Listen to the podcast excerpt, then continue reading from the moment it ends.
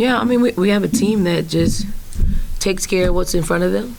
Don't look, don't look ahead. We, we stay current, and it's because we, we got you know a very experienced and seasoned team that they've always been that way. No matter you know what game that's that's ahead of what's in front of us, they they've stayed they've stayed current, and um, I don't know if we'll we'll be that way for you know for for uh, the future, but for this particular team, they always prep well.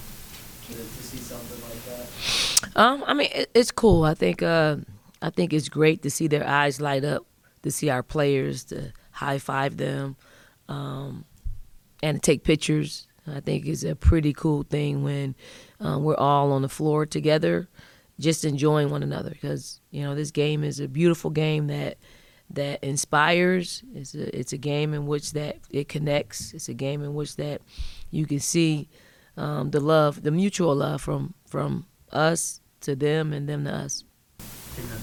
Yeah, I mean, I mean, that that's probably played probably uh probably four or five minutes less than what they normally play.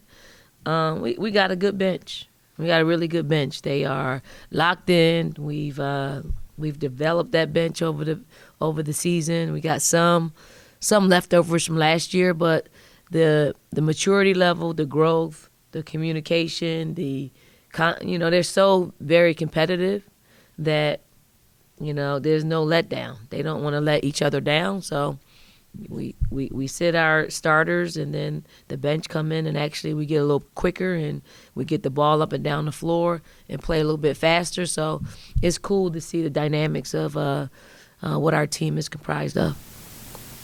Uh, I mean, Johnny's doing a great job. You know, I, I I know that you know everybody wants to win and see the results, but when you're in her position, you just want to see progress every day um, and in progress every day, doesn't result to to winning.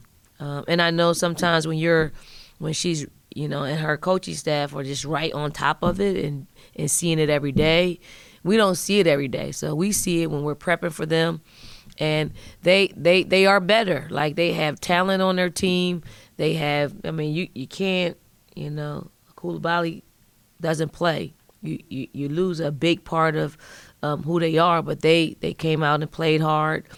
That's the that's the that's the first part is to get your culture right, and then she's going to recruit um, some some talent because everybody you know everybody wants to play in the SEC, and it's you know it's it's enough talent to go around to to spread it out.